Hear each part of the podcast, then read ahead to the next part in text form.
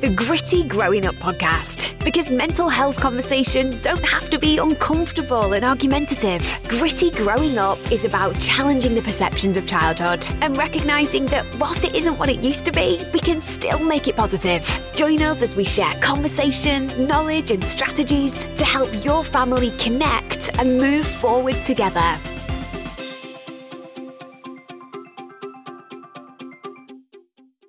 Welcome back to Gritty Growing Up. In this episode, I want to talk about exhaustion. And I'm not talking about that I'm just tired, but that feeling that you're mentally, physically, and emotionally exhausted. The pandemic and the subsequent lockdowns meant that our daily routines were changed continually. The distinctions between work and home became faded, weekends and weekdays blended into one. But for many, the activities and hobbies which we used for our well-being and social interactions were the most directly impacted. For so many, as the lockdowns lifted, there's this sense of not knowing what they want to do. For others, the lack of enthusiasm and excitement for the world opening up has left them feeling quite confused. Whilst for others, there's this quick resuming of old routines with enthusiasm and vigour. So, what is the impact emotionally and psychologically of a year in and out of lockdowns? When the brain experiences a situation that it doesn't recognise, it adapts to manage the scenario. In February March 2020, when the pandemic was slowly growing, a large majority of people's brains experienced a physiological response to it. The amygdala, our internal alarm, and the hippocampus, our decision of whether there's a threat, coupled up with our hypothalamus, which reacts to any threats, was activated, and many experienced an onset of stress, anxiety, and adrenaline rushes casting our minds backwards, we can probably say that we've witnessed anger, agitation, panic, distress, disorganised responses, chaotic thinking, fight, flight, and freeze responses, or avoidance, whether that's in ourselves or in our children. The rush of adrenaline and cortisol flooded the brain for so many, and it created a sense of fear and concern affecting mental and emotional well-being the ongoing reminders of the constant risk of threat which proceeded for the coming months right up to the current day mean that the fear response has become imprinted in the brains for so many young people and even for many adults. And it can be easily triggered by different inputs throughout our senses. Over time, this becomes overwhelming as we enter a state of survival.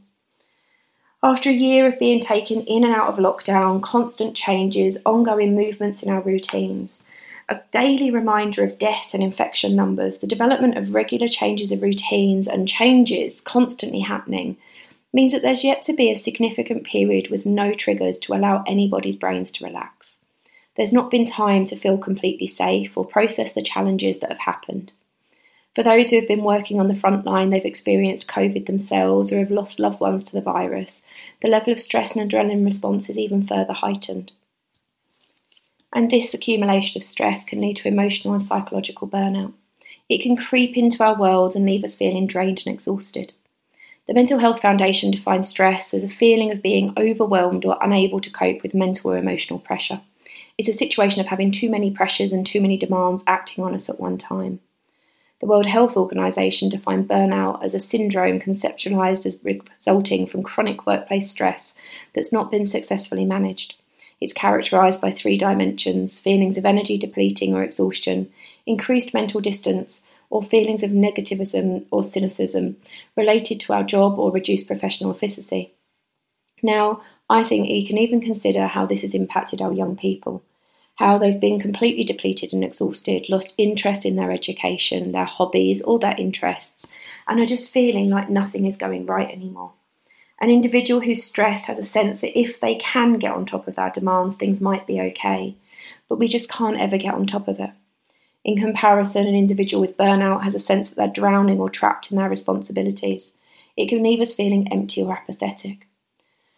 Emotional burnout can be seen in so many different ways, from feelings of being drained, overwhelmed, and exhausted, to feeling trapped, poor sleep, lack of energy, decreased motivation, difficulty finding the energy to bounce back, feeling irritable or hopeless, a sense of failure, procrastination, avoidance of tasks or withdrawing from responsibilities, feeling agitated or having headaches, feeling complete apathy, just a loss of interest in everything around us.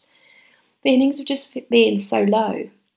Symptoms of burnout vary between individuals and we have to recognise that for so many young people who have experienced so much change and lost out on so much over the last year, that this feeling of chronic stress, this feeling of being completely burnt out, is a really real situation. And we need to consider how we can support. So, some steps that we might consider about firstly, removing any stressors.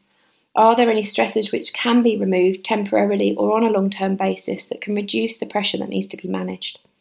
We need to set some clear boundaries between home and work, study and downtime to ensure that there's actually proper time to rest and re- relax and process. We need to prioritise tasks and focus only what, on, on what is really necessary and feel confident that saying no is actually okay. We need to take a tech break, taking regular time away from technology, particularly in the hours before bedtime, but giving ourselves a break from the information that surrounds us.